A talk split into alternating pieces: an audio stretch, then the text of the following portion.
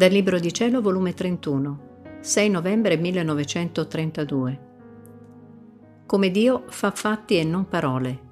Chi opera nella divina volontà opera nell'eternità. Chi opera fuori di essa opera nel tempo. Le parole di Gesù sono opere. La mia piccola mente si sentiva riempita delle dolci lezioni del mio amabile Gesù ed impensierita voleva suscitarmi dubbi e timori. E sebbene so che quando Gesù vuole fa giungere l'anima dove vuole e come vuole, né ci sono leggi per lui, né si fa dettare legge da nessuno, né dà retta alle vedute umane, anzi ne fa sempre delle nuove per confonderli, né si fa mettere il passo avanti alla potenza del suo amore chiunque sia, per quanti dubbi e difficoltà possano dire e fare. Anzi, se ne fa una burla di loro e li fa restare nelle loro chiacchiere e fa i fatti con l'anima che ha eletta. Ma tuttavia con tutto ciò la mia fragilità ricordava le mie vicende dolorose e mi sentivo scossa e dicevo, chissà quanti dubbi faranno su questo modo di dire di Gesù. E mi sentivo tutta afflitta e oppressa. Ma Gesù, che vigila la povera anima mia, ripetendo la sua visitina tutto bontà, mi ha detto, Figlia benedetta, non ti dar pensiero di nulla. La mia volontà tiene virtù di far morire tutto ciò che ad essa non appartiene e di ricambiare in vita di luce le stesse debolezze e miserie della creatura. Tutto ciò che ti dico non è virtù di essa, ma è virtù della potenza della mia volontà che tutto può. La mia volontà simboleggia il sole che mentre sorge mette in fuga le tenebre, le fa scomparire e morire e come investe la terra, così dà a tutte le cose la sua vita di luce. Così è del mio volere. Come la creatura si fa investire dalla potenza della sua luce, così le tenebre la lasciano, i suoi mali muoiono e vengono ricambiati in vita di luce. E chi ciò non comprende significa che è analfabeta e perciò non comprende né che cosa è la mia volontà né che può fare, né dove può giungere chi vive in essa e chi si fa investire della sua luce. Quindi lasciali dire, io farò i fatti e loro resteranno con le parole. Se non hanno fatto uno studio profondo, che vuoi che comprendano? Forse saranno dotti, dottori di altre cose, ma della mia volontà saranno sempre ignorantelli. Perciò mettiamoli da parte e pensiamo a fare non parole, ma veri fatti. Tu devi sapere che chi opera nella mia divina volontà le sue opere, i suoi atti, le sue adorazioni, il suo amore verso Dio vengono fatti e formati nell'ambito dell'eternità, perché la mia divina volontà è eterna e tutto ciò che si può fare in essa non esce da dentro l'eternità e restano confermate per sempre in opere, adorazioni, amore divino e perenne. Si possono chiamare opere della creatura trasfusa in Dio, nelle quali Dio stesso ha operato l'umano non entra né nel voler divino né nell'eternità e se entra deve perdere la vita per acquistare la vita e le opere di Dio medesimo.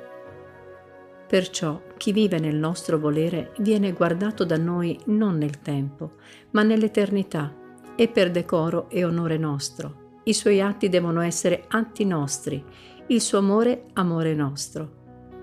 Sentiamo che la creatura viene nel nostro volere per darci l'occasione di farci operare e di darle il nostro amore per farci amare col nostro medesimo amore.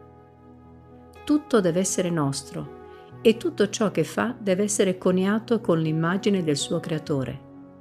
Invece, chi opera fuori della mia volontà divina opera nel tempo, ama, adora nel tempo, viene guardato nel tempo e tutto ciò che si fa nel tempo sono opere senza conferma, anzi devono aspettare il giudizio per essere o confermate o condannate, oppure purificate dal fuoco del purgatorio, e sono guardate come opere di creature nelle quali può mancare pienezza di santità, pienezza d'amore e pienezza di valore infinito. Tutto al contrario, chi vive ed opera nella nostra volontà. Essendo atti nostri, tutto è pienezza di santità, di amore, di bellezza, di grazia, di luce e di valore infinito. C'è tale distanza tra l'uno e l'altro che se tutta la comprendessero, o come sarebbero attenti a vivere nel nostro volere, affinché restassero svuotati dell'atto umano, e riempiti dell'atto operante di una volontà divina. Quindi sii attenta e non fare nulla che non sia trafilata e svuotata dalla luce della mia volontà, e mi darai il sommo contento di mettermi all'opera e di farmi operare da quel Dio che sono. Perciò in essa ti aspetto sempre, per muovere il passo per venirti incontro, per stenderti le braccia, affinché operi in te, per aprire la bocca e trattenermi con te in dolce conversazione, per manifestarti gli arcani segreti del mio fiat supremo. Dopo di ciò stavo pensando a tutto ciò che il mio sommo bene Gesù mi aveva detto, come se volessi far sorgere in me dubbi e difficoltà. E lui con una maestria indicibile mi ha detto, Mia figlia buona, non ti meravigliare di ciò che ti dico, tutto è possibile alla mia volontà l'impossibile non esiste, purché la creatura si faccia condurre da essa. Tutto è fatto. Tu devi sapere che tutto ciò che ti dico serve per formare, ordinare, armonizzare il regno della mia divina volontà. Sto ripetendo il modo che tenni nella creazione. Pronunziavo il fiat e tacevo.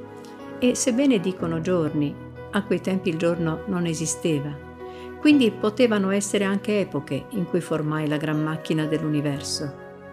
Parlavo ed operavo, ed era tanto il mio compiacimento dell'opera che produceva la mia parola che con un mio fiat mi disponeva e mi rapiva un altro mio fiat, e poi un altro ancora, fino a tanto che il mio fiat allora si arrestò, quando vidi che nulla mancava all'opera sua. Anzi, tutto era sontuosità, bellezza, ordine e armonia e per godermi le mie opere restai come vita e a guardia il mio stesso fiat. Lo stesso mio fiat, con la sua potenza, mi legò nelle mie opere e mi rese inseparabile da esse. Il tutto sta nel pronunciare il mio primo fiat, dare le mie prime lezioni, deporre nell'anima la potenza e l'opera del mio fiat. E quando ho incominciato, posso dire che non la finisco più, fino ad opera compiuta. Che avresti detto se avessi fatto la creazione a metà? Non sarebbe stata un'opera degna di me, né un amore esuberante il mio. Perciò un fiat mi tira e mi rapisce l'altro, forma il vuoto nella creatura dove mettere l'ordine, l'armonia del mio fiat operante, la dispone e si impone su di me a farmi dare altre lezioni, da poter formare tanti atti insieme, i quali uniti tra loro formano la nuova creazione più bella, più artificiosa della macchina dell'universo, la quale deve servire per il regno della mia stessa volontà. Quindi ogni mia parola è un'opera, è uno sbocco d'amore di più, è un mettere termine al mio primo fiat incominciato, il quale, dandosi la mano, il primo e l'ultimo che verrà pronunciato, formeranno l'intreccio della nuova creazione del mio regno, nel fondo dell'anima il quale, trasmesso ai posteri, sarà portatrice, più dello stesso universo, di bene, di santità, di grazie alle umane generazioni.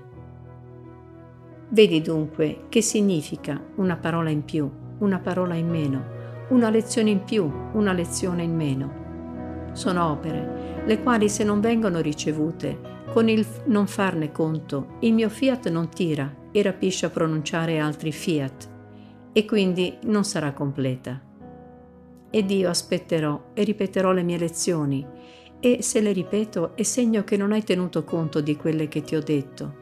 Ed io non voglio che manchi nulla, perché è stabilito tutto quello che devo dirti della mia volontà. Perciò sii attenta e lasciami fare ciò che voglio. Dopo di ciò stavo pensando a ciò che sta scritto a principio di questo capitolo, cioè che chi opera nella divina volontà opera nell'eternità chi opera fuori di essa opera nel tempo. E pensavo tra me, e perché questa gran differenza? E il mio sommo amore Gesù ha soggiunto. Figlia mia, è facile comprenderlo. Supponi che ti fosse dato metallo di oro in cui tu, lavorandolo, formeresti tanti belli oggetti di oro.